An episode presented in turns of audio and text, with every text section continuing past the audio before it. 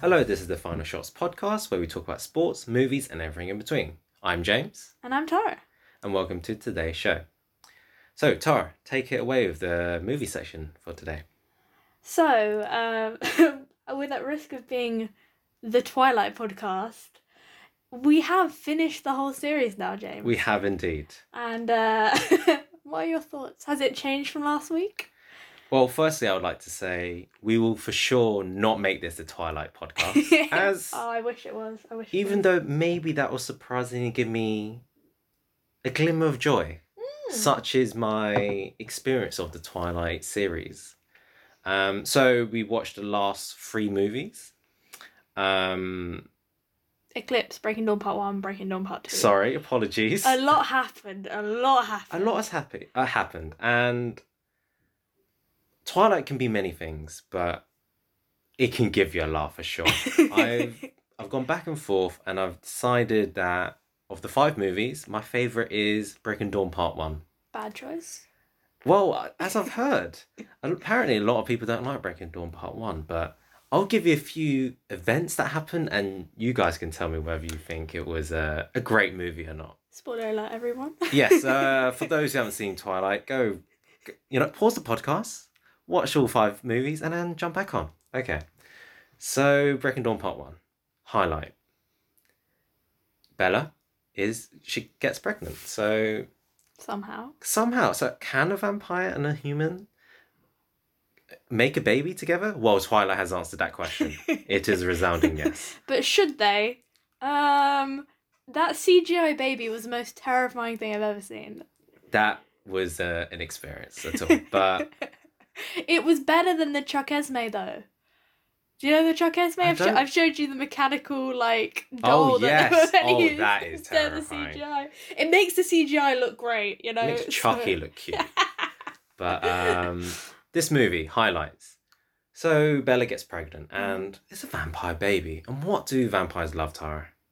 Blood. They do indeed, and what's in a human body that is in bountiful supply? Blood? Yes. So being pregnant with a vampire baby is a recipe for disaster. Mm. So much so makes her essentially, I guess, anemic. She looks so thin. And credit to Kristen Stewart, who I assume lost a lot of weight for this, at least this part of the role. She looks bone thin. And there's a point where I think the baby just keeps getting bigger and bigger. And she just snaps her spine, essentially. Oh it gosh, was an amazing scene. Horrifying. Twilight, they say, is a romantic series. YA is a horror. It's a bloody horror. Honestly, I think that's the genius of Twilight. Last episode, we were talking about, she broke up with Edward and, it was all this kind of melodramatic stuff. This stuff's just dramatic. What is happening? Okay, James, we haven't talked about the best part, though. Okay. You know what I mean, right? Ah, yes. Are we talking about the Jacob situation? So... Oh, but how did this get made? So... Okay.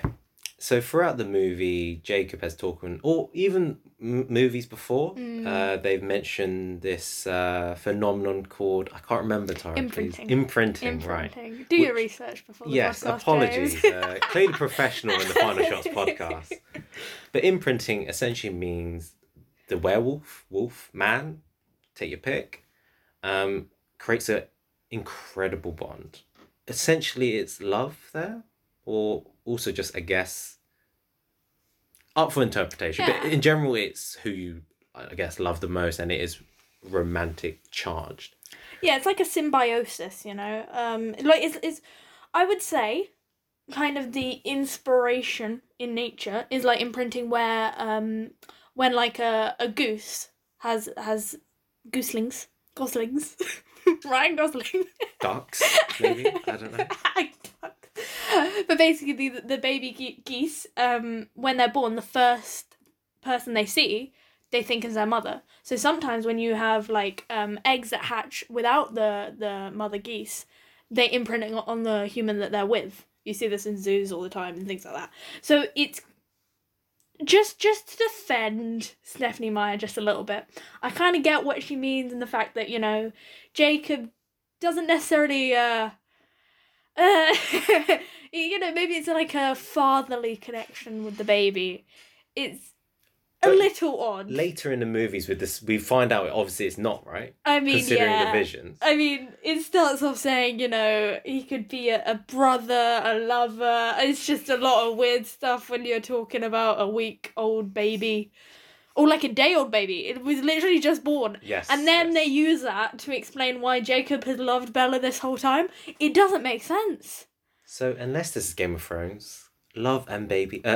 brother and lover should never be things that are together. And so for those who don't know what we're talking about, Jacob imprints on Bella's newborn baby. Renesmee. Also, James, I don't understand why you don't think that's a weird-ass name. Renesmee is much better than EJ. Oh, EJ. Oh, EJ. We might be cutting ahead here, but EJ is the... combination of Edward and Jacob. And what does that mean? So she named her own child between her two, well, one lover and a tryhard, basically, Jacob. Quite a weird name. If it had been a male baby. But that also confused me, because look, Stephenie Meyer is willing to talk about weird-ass... Like, we talk about the weird relationships in Twilight. So... Edward, who's a 108-year-old, marrying a 17-year-old, right? A little weird, but, like, I guess they're both, like, physically children is still weird. Bella falling in love with a wolf, that's, like, bestiality. She never falls in love with him, though, so poor Jacob. Yeah, the whole imprinting on a baby thing, that's... Yet... I'm fairly sure if that baby would have been a boy, that would have been a no-no zone for Stephenie Meyer.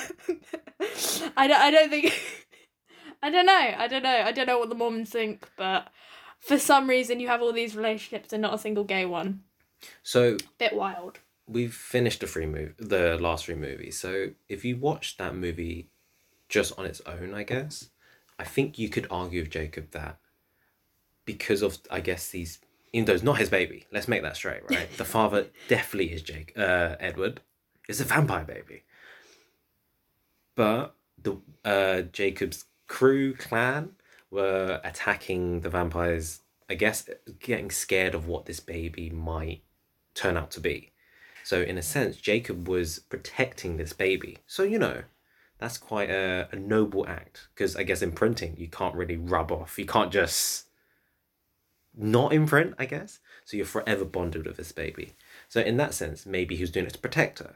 But you keep saying this, it's not a choice. He didn't choose to imprint on the baby. I'm so confused by... I know, but in that act of Bella means a lot to Jacob. So in that sense, he just wants Bella to be happy. So the best thing he could do was protect her baby, hence by imprinting him. But he didn't choose to. What are you talking about? You literally just said you can't choose it. But subconsciously, he just wants to do that. That's how much he wants to impress Bella. That he wants to protect. I feel Bella. Like you've taken the wrong point from this. But you know what? Fair enough. Teach their own. I think Twilight is kind of like the Bible in the way that there can be many different interpretations. Wow, okay. So we've lost a lot of views. So moving swiftly on. Actually, before we do, just very quickly, because like we said, we don't want to spend too long, even though it is a masterpiece. The end of Twilight, the epic fight scene. Yes. Yay or nay? Yay. Controversial. I would say yay. So I guess what Tara is referring to there is... So this is now Breaking Dawn Part 2. If you thought Part 1 was great, now we're on to Part 2. So there is this... So Edward, you know, the Cullens create a mini army because they know the Volturi mm-hmm. are coming to, I guess, fight them. Or that's what they're assuming, right? So they've got... Essentially, in the end, there's a fight scene between the Cullens, the werewolves, and a lot of other pretty cool vampires with cool special powers, and they fight the Volturi. What happens though is that it turns out that fight scene, after, you know, quite Carlisle died. Shocking deaths. So many people died. Like, I definitely was quite shocked.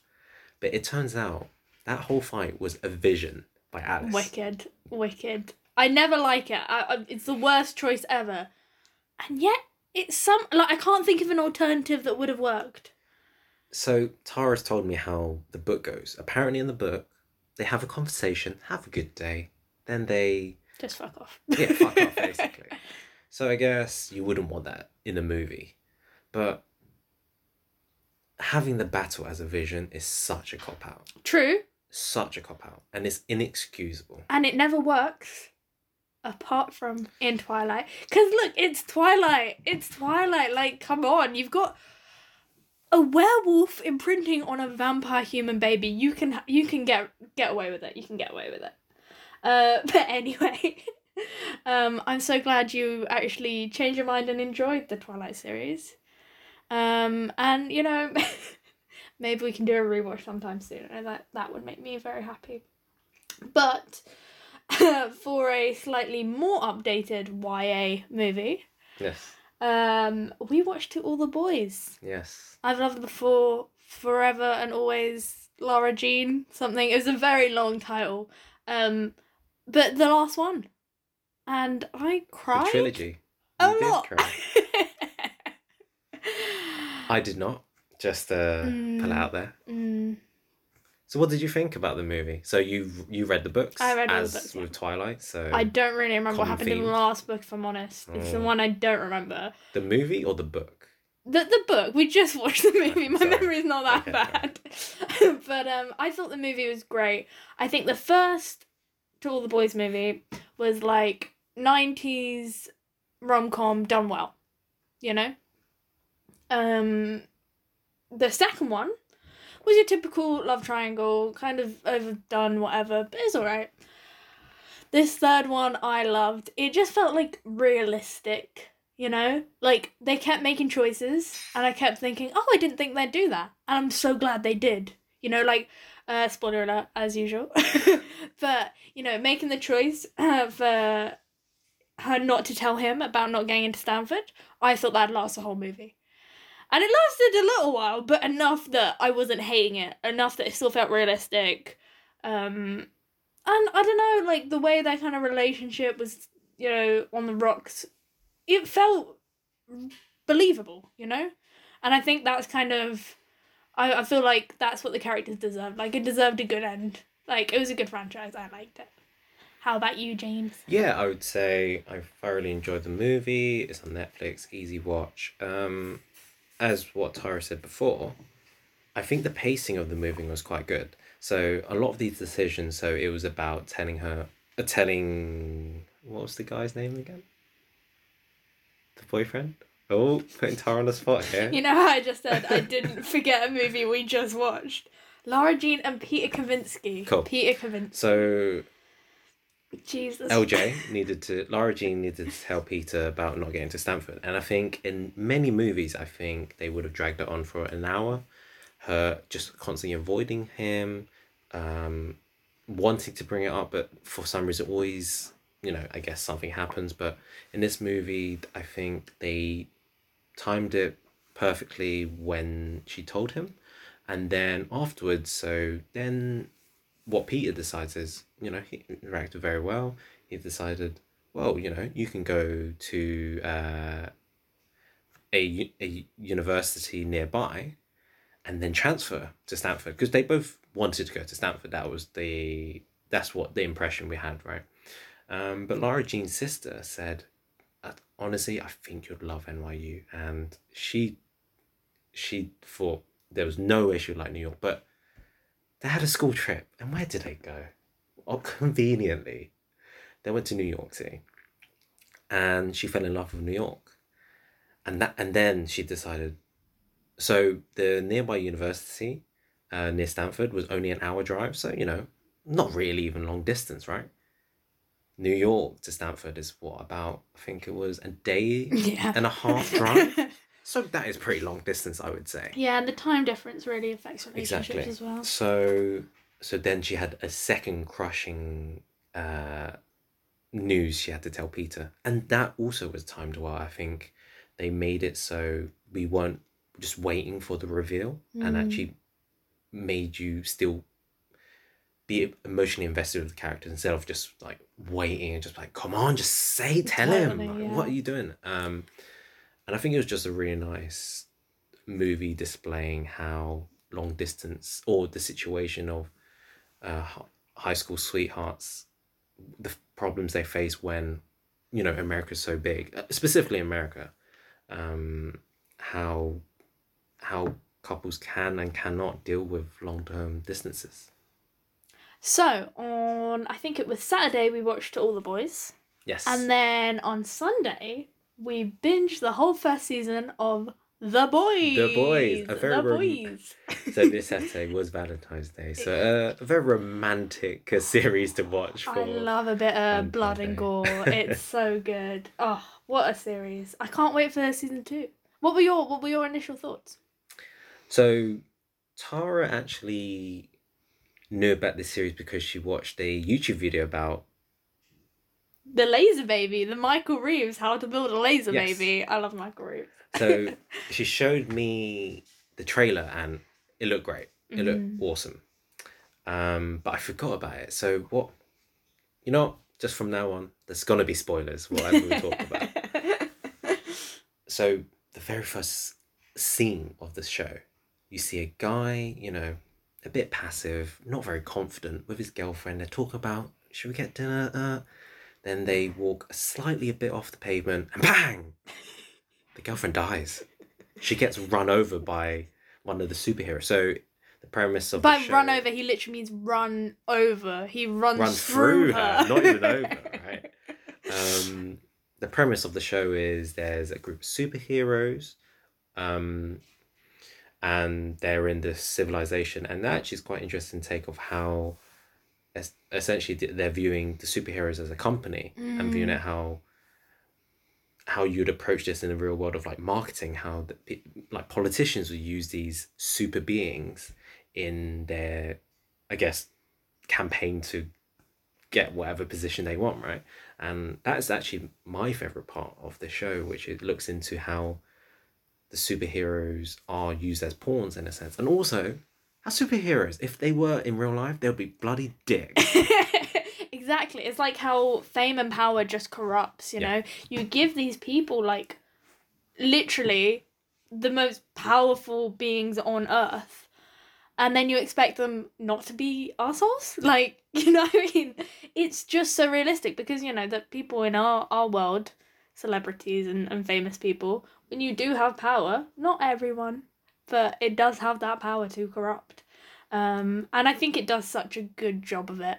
Especially kind of also seeing it through the eyes of Starlight, who is more of the superheroes, but she's new and she's not yet naive. Exactly, she doesn't understand the sad realism of what is actually happening and how most of it's just fake. But yeah, what a great show! Yes, it is 15+, so kids. Oh, 18 in some of them. There is a lot of blood. Oh, it's wicked though. It is awesome. It is awesome. And it is just a mockery of the Justice League, basically. Avengers, Justice League. But Justice League, because there is a Superman figure who is not a Superman, let's be honest, right? He plays it so well. He's weird. He's really weird. Oh, yeah. Yes, no, he is really weird. There's some weird relationships in there. But also he was, like, raised in a lab, like, you know, I mean, not trying to sympathise with his character, he's awful, but yeah, weird as hell. Yeah, so that's kind of all the things we've been watching. In the kind of movie industry news, I think it would kind of be weird not to talk about the Joss Whedon news. Yes, of course. Which, not gonna lie, I'm really, really just disappointed in. Like, I mean, I guess kind of like we were saying, a lot of these people, especially in the film industry, when you've got that kind of power over people, most people that I look up to are probably arseholes. It's just kind of sad to see it kind of confirmed. You know, Joss Whedon's made, like, a lot of my favourite things, you know, like Buffy, Firefly, Doctor Horrible, Doll's House, The Avengers. And I mean, yeah, for people who don't know, a lot of cast members have come out and just kind of said that he's created a very toxic environment. It's just a shame. Like Charisma Carpenter from Buffy, basically when she was pregnant, he said some really horrible stuff to her, you know, indicating maybe she should like get rid of the baby, things like that, things that should never be said. And also this is not just like a, oh, you know, Buffy was ages ago. This seems like a pattern of just bullying and toxic environments. But yeah, as much as I would bring it up just to, you know, because I think it'd be weird not to, I just want to say, like, I'm really glad that, like, we're not, you know, past cancelling people for these reasons. I feel like if this stuff had come up, like, a few years ago, people would be like, oh, what's the big deal, you know? Yeah. And I say cancelling, like, cancel culture doesn't exist. Like, I'm sure people forget about this, sadly. But I just think it's, you know, especially, you know, in these kind of roles, it's very easy to be like, oh, that's just the way it is. That's just the way the industry is. That's just, you know, these people just need to put up with it. But no one needs to put up with any of that ever, you know?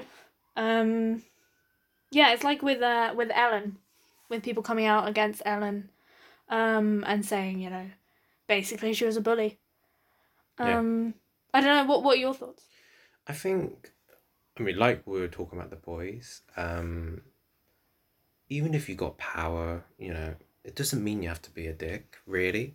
And it's sad that so many people who have, you know, quite a privileged position, they like abuse that power. And in those situations as well, for, I guess, their, you know, people they hire or even just work colleagues, that it doesn't have to be they are above them in the position. It's sad that people, I guess, thrive on feeling like they're more superior over someone, which is just like, as a human being, why would that make you happy, to make someone feel so small, in a more sort of, you know, because these people obviously want to be successful, right? And if they want to, at least in Josh Whedon's case, where you want your product, the show or movie, to be the best thing it can be, you'd want an environment to be as positive as possible, not to sort of scare them into working hard. Like, I feel lots of people would tell you that those taxes don't work. Exactly. It would just either get them, like, they'll either go down a rabbit hole and just their performance will get even worse, and then this spirals, because then they'll like keep shouting at you, or, you know, they'll just have a mental breakdown, which, like, obviously we're in a lockdown where mental health is a very big issue now, of, you know, just trying to stay sane, like, you know, finding stuff to do. But yeah, it's just hard seeing people who you would look up to and just to see how they mistreat people, which is just, whatever, how much money, how much power, you can't treat people wrong. Yeah. And that's been, sadly, a common theme between a lot of people recently in the industry. Yeah, it's not okay. Yeah. Okay.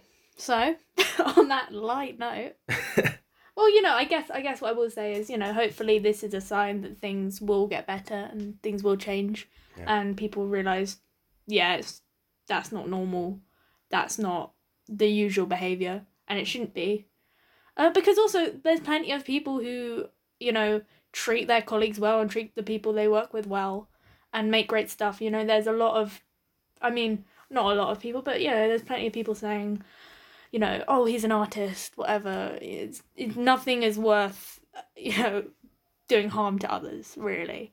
But yeah, hopefully this is the mark of change, and for us valuing kind of good people more than powerful people, in a way.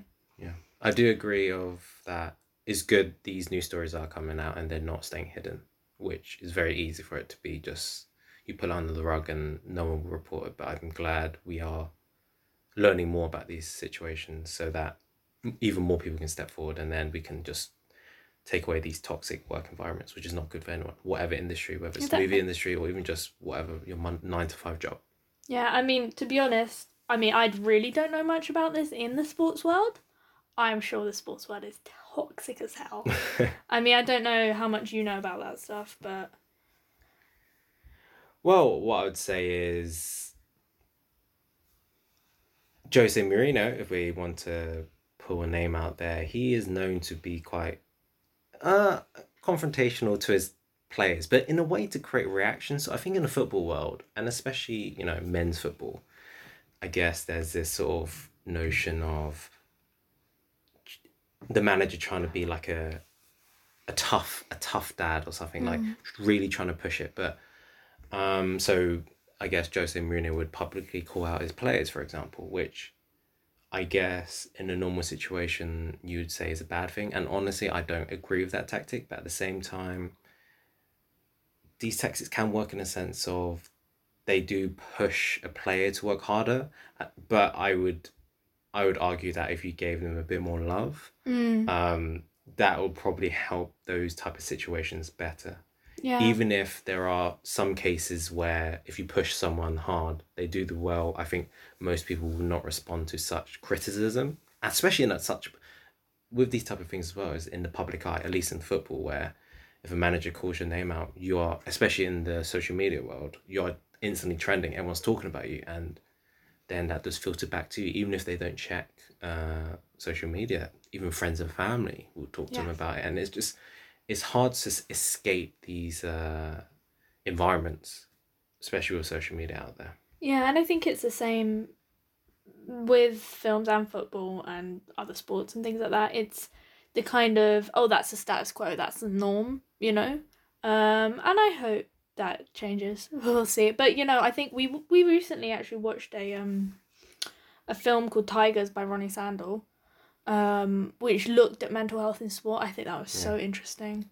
Yeah. I don't really know too much about that side of sport or any side of sport, as our regular listeners will know.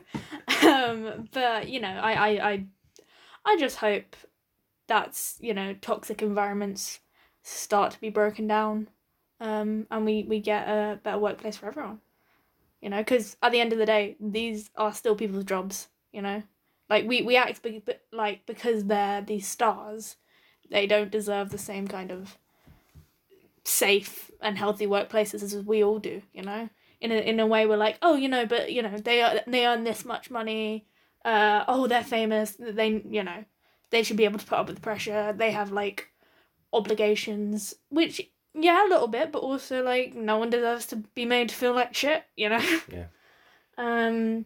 but speaking of the Premier League, so let's have a roundup of the Premier League. I would say, everyone who's following the Premier League, 4 weeks ago the Premier League was looking so exciting. There were like 4 to 5 teams: Man City, Man United, Leicester, Chelsea, Liverpool, maybe not Chelsea, but we're looking like... Arsenal? We don't speak of Arsenal in this podcast. Looking like they had a chance for the title. It was looking really close. But now, today, on the 15th of February, Man City are 7 points clear. Their nearest rivals, Man United, of all teams, with a game in hand. So, let's just say they win their game. They're, at least, would say 10 points ahead of any team. Look like a Man City title, comfortably as well. Their rival, Liverpool, who many would say are, Man City, Liverpool are the two best teams in the league, are down in 6 right now. That's after West Ham winning today. West Ham are in front of Liverpool, guys. This has been an amazing season. Did you just say it's been quite boring? Well, that's what I'm getting to. It's been a very unpredictable season. But now looking at the table, like I said, Man City are essentially at least 7 points clear. Honestly, they've won the title, so we already know who's going to win. And we've got, 15 games more? And then if we're looking at relegation, Fulham, who are in 18th, are 7 points behind 17th place Newcastle. Sure, Fulham have played one game less, but West Brom, Sheffield United look like they're down, so maybe there's one position up, still to fight for relegation, but Fulham, West Brom and Sheffield United look like they're going down, with West Brom, Sheffield United being... Oh, no, sorry, with Fulham and West Brom being two of the three promoted clubs. So to us, the important positions are essentially decided. Who's going down, who's going to win the league. Top four is looking very interesting. Will Liverpool make top four? If you asked anyone at the start of the season, Liverpool won't make top four, no one would have taken that bet. But right now they're sixth, behind West Ham, Chelsea, Leicester, Man United, Man City. Why is this? Well, Liverpool's lost three games in a row, essentially. They've been brutal games as well. Yeah. But why? Like, is there a change in management? Like, it's... morale? It's COVID? Whoa. Are the good players still there? Why are they so shit? So for the Liverpool, I don't want to give them excuses, but... And this is... So it's very hard to decide how COVID has impacted sports in general. I think that how unpredictable the Premier League has been is because of COVID. Such a short turnaround. Football players, as you know, like you mentioned before, in regards to mental health, but sure, they earn a lot of money, but they do need a break as well. And because of COVID and, you know, because of the higher ups wanting to make up, because they have lost money, as much money as possible. They've been playing so many games, you know, maybe twice a week, you know, that fatigue and injuries have been a big part. And for Liverpool, they've lost their potentially most important piece in Van Dijk. He was, you know, very early in the season, he's out for the rest of the season. And then they've had lots of injuries to Fabinho, Matip, who I think's out for the rest of the season. Gomez is out for I don't know how long as well. Essentially, Liverpool have had a lot of injuries in defence. And look, we're not trying to give any excuses for them, but they have been hit with injuries. And they've conceded a lot of goals in their last three games. So will they make the top four? I probably would say yes, and there are reasons to why they've dropped off because of injuries, but yeah, I think COVID has definitely hit football a lot, at least physically on players. Sure, they're making a lot of money. That's not put against football players, but they are definitely fatigued and tired, and the physical well-being definitely needs to be taken into account for the future of these players, right? But Man City gonna win. To us, yeah. Is the Premier League?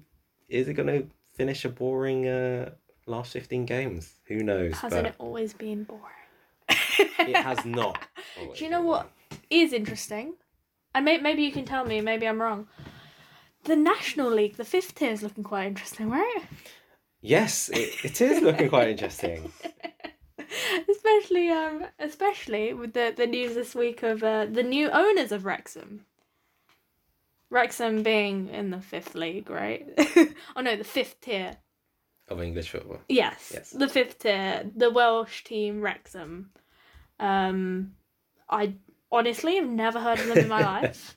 Have you? I mean, I've heard them. I've watched a few games. Are they good? Worked. Well, you just said the fifth league in fifth tier. They are the third oldest club in the world. That is pretty amazing. Wow, I didn't know that. Yep, which is probably why Ryan Reynolds and Robert McElhenney. Bloody hell. I'm Irish and I'm a traitor to my race. McElhenney? The guy from Always Sunny in Philadelphia and Ryan Reynolds, Deadpool, have bought Wrexham, which is, I guess, a shock. Not much of a shock. They planned it last year, but it was confirmed this week or last week. Thoughts? Why? Clearly celebrities can get bored of COVID too. Right. It's funny that they say they're not even that into football anyway. I think it's just, you know, I mean, they were saying, let's try something new. And clearly it's new for them, I'd say. I mean, there was kind of thoughts of maybe they want to make a documentary about it, which I think could be kind of cool considering how old the club is. And sure. I do love an underdog story. Honestly, I don't want to hear about the Premier League teams. I want to hear about freaking fifth tier. Like, what is happening there? You know, you can't have someone betting on a pucker pie in Premier League. I'll tell you about that. I mean, was that Premier League? That was the FA Cup. Yeah, yes. Okay. I mean, it's still higher than I thought it would be. That was insane. Yes. I don't know how many years old that is, but, you know. Yeah, so that is some news. And also, some really good news, I would say. Ryan... and Robert, as we are on first-time names, as I cannot pronounce his surname. Ryan and Rob have decided to pay back the furlough for the staff. Oh, wow. So, yeah, last year, back in March, they decided to get furlough, obviously, as most places have done, but only take 80% salary as kind of a sacrifice for the football club to ensure it kept going. And I mean, this is such a nice news story because, you know, their sacrifice has paid off and their dedication to the team has paid off, and they are now going to get the money that they lost over the last year back. That's awesome. Which is great news. Yeah. And I mean, I hope we maybe see it in other clubs, but for now, good on you guys. Thanks, Rob and Ryan. Come on the show. I mean, I don't know their mascot, but surely they have to change to Deadpool now, right? Oh, Wrexham with a freaking Deadpool logo. Or, like, Deadpool as their mascot, you know, come on the pitch at half-time. Oh, my God. And, like, half the time, it's, like, a random guy. Half the time, it's Ryan Reynolds. Wow, that would be amazing. It would be very sweaty. But... Actually, I'm not sure if Ryan will want to come on our podcast. Oh. Because my hot take of the week, our new section... Deadpool was good. Ooh. Kick-Ass did it better. I haven't seen both movies recently enough. Mm-hmm. However, I would say Deadpool was a lot funnier. I don't know. Sorry, Ryan. I feel like it was trying too hard. I think maybe you didn't get Deadpool then, because the performance of Ryan Reynolds... That's the thing. Deadpool, Ryan Reynolds, amazing. But Ryan Reynolds is Deadpool. Exactly. You can't have a whole movie franchise on one person. Kick-Ass was good. Hit Girl was amazing. The other people were great. It takes a team, you know? Deadpool was brilliant. The shaved head girl, cool, whatever... The big guy, cool, whatever. Like, I don't even remember who they are. Okay. What I would say is, okay, so both movies are kind of try to sort of instill this sort of, what are they called? Vigilante type. I wouldn't say Deadpool's a vigilante, but, you know, they're not the Supermans of the world. They're not like Boy Scouts like Captain America. Mm. I think Kick-Ass was a nice stepping stone for what is Deadpool elevating that, breaking the fourth wall, rude, just funny type of superhero that Kick-Ass showed us elements of it, whilst Deadpool perfected what was this craft of funny superheroes. I think funny elements, maybe Deadpool wins. 100%. I don't know. But yeah, I will give you that. I just think the heart of the movie... it's Kick-Ass. Like, Kick-Ass is funny. It's also, like, almost made me cry. You know what I mean? Like, with the whole Hit Girl and Nicolas Cage, can't remember his actual name, but Nicolas Cage with this... I mean, Nicolas Cage was great in that movie. That was a good Nicolas Cage movie. But, like, there was just so much, like, story in it. And at the end of the day, it was just a kid with absolutely no power, just getting beaten the shit out of, which is... funny as fuck. Like, I don't know. And honestly, Hit Girl did carry that movie, but Deadpool carried Deadpool. So, like, and also Aaron Taylor Johnson. You know, it's just 3 words. Okay, you win it in 3 words. I think we clearly see why Kick-Ass might be someone's favourite here. Aaron, come on the show. I guess agree to disagree. Well, I'll wait for you to agree with me, but that's fine. Disagree. Look, you know what? Rewatch it. We'll come back on the pod and we'll discuss it. I would love to, just to see whether you would know. Would you think Deadpool or Kick-Ass has the higher IMDb rating? Probably Deadpool. You would be correct in that. Yeah, that's because people are trash. Look, you can't say no to Ryan Reynolds. I get it. He's great. I just think... As a story, like Deadpool, his wife died or something, and then he's really funny and really cool, and I don't remember anything else that fucking happens. I think they're kind of aiming for different things. If you want a comedy, Deadpool wins hands down, and that's it, really. I don't know. I really do think. I don't even know what our swearing tolerance is on this podcast. But I think we can maybe we'll beef it, but a fucking 11-year-old girl saying the word cunt is funny as fuck. And I was like 12 when I watched that movie. It was great. It was like, I wanted to be Hit Girl. I think Deadpool will... If you watched it now, you'd find Deadpool funnier. Maybe as a kid, Kick-Ass might have seemed funny. I don't even remember Kick-Ass being that funny, to tell you the truth. We can't have this argument when we haven't seen it recently. That is fair enough. So... That's a hot take for another day. Yes. Yes. Yeah. Table it, we'll come back to it. But although you're wrong about that, why are you right in your fantasy picks of this week, James? That is a very good question. Often it's not. And last week, you know, we were on a podcast where Ollie Watkins scored for me. So, you know, got good points. He got 9 points for me. And I got a very nice 73 points. Nice. But I was extremely frustrated. Mm-hmm. Why was that? I got 73 points, sure. But I had 20. Let me count this out. 29 points on the bench.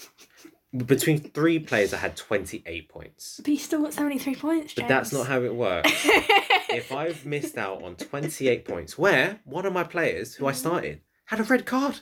So what did he give me? A big, fat 0. It could have been a 100-point week, but yeah, it was not. But let's move on to this week. Currently, the game... So there's a game that just finished. Chelsea beat Newcastle 2-0. So, well done to Tuchel, their new manager. Tuchel. That's a great name. Yes. How new is he?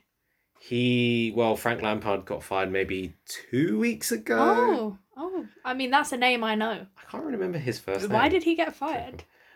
Because Chelsea were rubbish. Oh, fair. Basically. Fair. Sorry, Lampard. Bye-bye. Lampard did great last season, but they spent about, you know... Just a little bit of maybe 150 million. Oh. Close to 200, I think. And if anything, they got, like, their team didn't feel as good as last year. So Lampard had to go, but, you know, he hasn't got that much experience. But anyway, back to more important things. Fantasy team. So currently it's a double game week, as I mentioned last week. And I'm just going to cut to the chase. I'm currently on 97 points. A fantastic week. I cannot hide my elation. You sound over the moon. And it's looking like I'm at least getting 3 more points, which will cap it off as 100. Not too bad. I can't really complain too much. I think that's a great way to end the fantasy segment. Me being happy is a very rare thing in this frustrating game. So come back for next week and I'm sure I'll be ripping my hair out. Let's hope. I mean, no. Until then, I will cherish this 103-digit score. Very, very nice, James. Very, very nice. You know what? Next week, bring it on. Hey. Speaking of. As our regular listeners will know, our last sports film of the week that we wanted to watch and then feedback about was the comedy sports show Bring It On. Yes, the cheerleading movie from the 2000s. 6 out of 10 IMDb. Unfair. What do you think?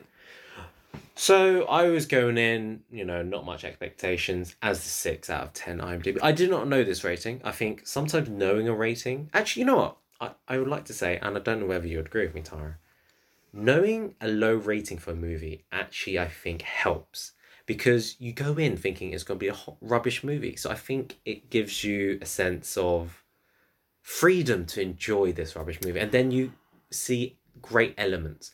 Whilst if you find out a movie's, let's say, 8.9 rated, maybe I just deal poorly with expectation, but I think I can often be disappointed. What do you think? I think you, in particular, are someone who really gets hyped up for movies, and if it doesn't live up, you're not happy. I think I would agree with that, but I would say there's so much good content out in there in the world that you do need a site or metric you can trust to decide whether you want to watch something, because there's so much out there you're not going to watch it all. So IMDb, I think, is one of the more reliable scores out there. For example, Rotten Tomatoes is something I don't really look at, because if people enjoy it, it's going to get a high sort of 85% rating. It doesn't really give me much on the quality. Yeah, it's not specific enough. It's just yes or no with Rotten Tomatoes. But I will say there's an element of if you like something, you like something. Like, Bring It On, what was that, 6 point something, right? 6. I think if you saw that, you would have watched it. And did you like the movie? I thoroughly enjoyed it. There you go. So sometimes you just need to go for it. But what did you think of the movie in general? Yeah, so it's a movie about cheerleaders essentially, and about this girl who's in, I think, her final year of high school. Torrance. What a name is Torrance, but Kirsten Dunst, brilliant. And we find out that so their school is like the reigning 5-time regional champion of cheerleading. Yeah, with the shit football team. But it turns out that their routine was stolen. One of their, I guess, the former captain stole the routine. It's cold in here. It must be some Clovers in the atmosphere. With Gabrielle Union. Yes. And so the movie's about these two cheerleading teams or schools where they're deciding who's the best, basically. And what I really liked about this movie was, go straight to the end, is the main school didn't win. And that was the correct decision. I think for the Pitch Perfect fans out there, if you watched that movie and decided that the trumpets, the troublemakers didn't have a better song than the... oh, I don't know. The gals. You would be wrong. And in this movie... The Clovers were... smashed it. Incredible. By far the best team. And they won. They were deserving winners. And I really like that. In these movies, I think you can predict one thing. You'd be like, okay, they're going to... So they have their beginning struggle of they can't find their identity because someone stole their routine. Oh, they've been working so hard. They've been working so hard for these 2 weeks when normally it takes maybe, 3 months, 4 months, and they're going to win the championship. But no, they were realistic. They got second place, which is a great achievement. Yeah. And the deserving winners won. And I think the tropes it did, kind of fall into, the whole kind of cool Eliza Dushku actually coming on the team, and then falling in love with the geeky Cliff? Was his name Cliff? Cliff and Torrance, yeah, wow. It did it so well, you know what I mean? Like, sometimes, yeah, these tropes are annoying because they happen again and again.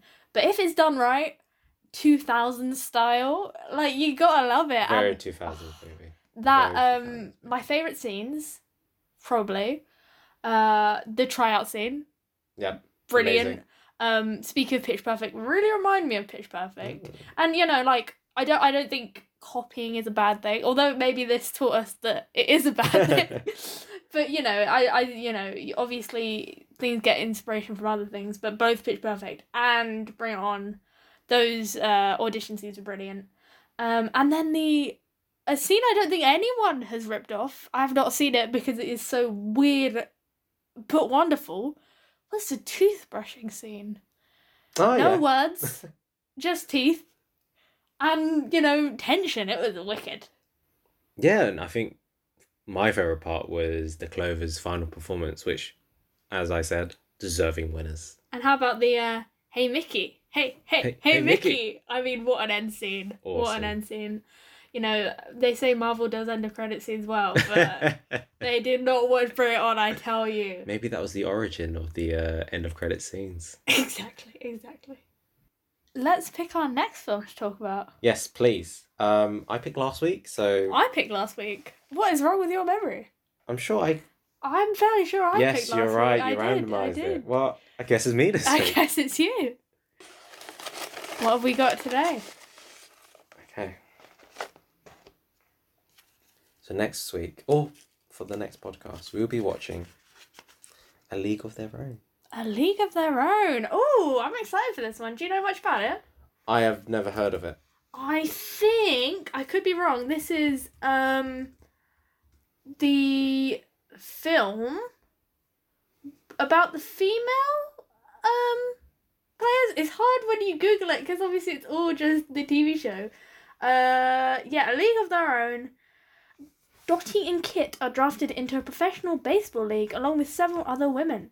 However, things take a turn when Jimmy, an alcoholic and a former star, is forced to manage them. So, yeah, I'm excited for that.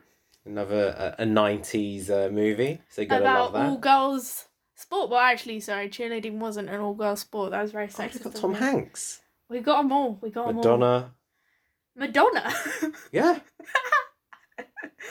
We're talking about the same movie. Yeah. And a 7.3 rating. So I think a reasonable rating for this type of movie.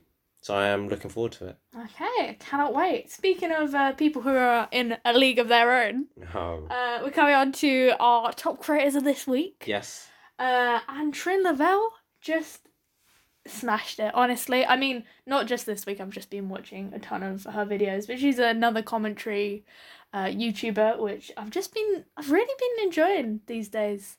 I don't know what it's about, you know, watching something and then watch someone else talk about something.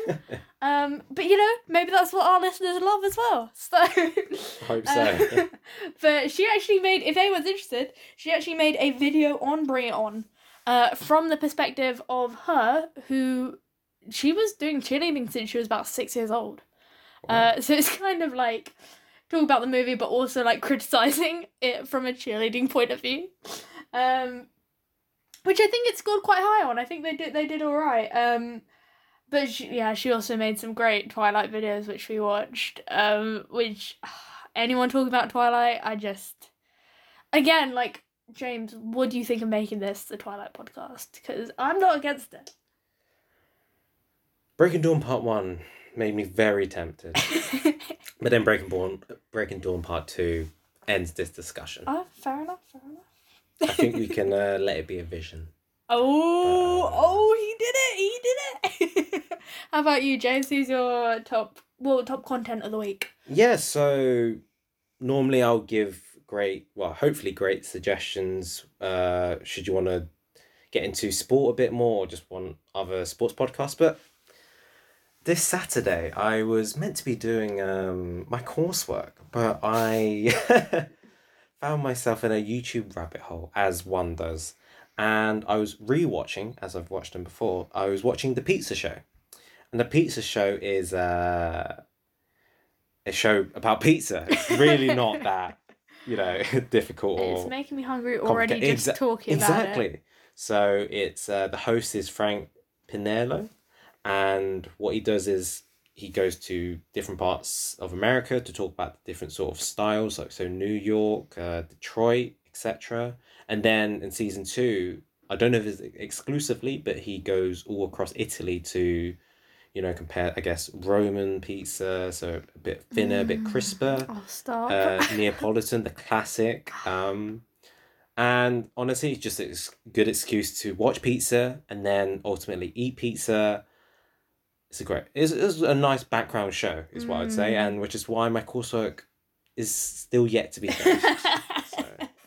Well, good luck with your coursework, James. I think you. Maybe I will need it. Maybe after this podcast, order a pizza? Well, now you've said it. We have to right now. Well, I guess that ends today's podcast, so thank you all for listening. Have a good day and final shots. Thank you for listening.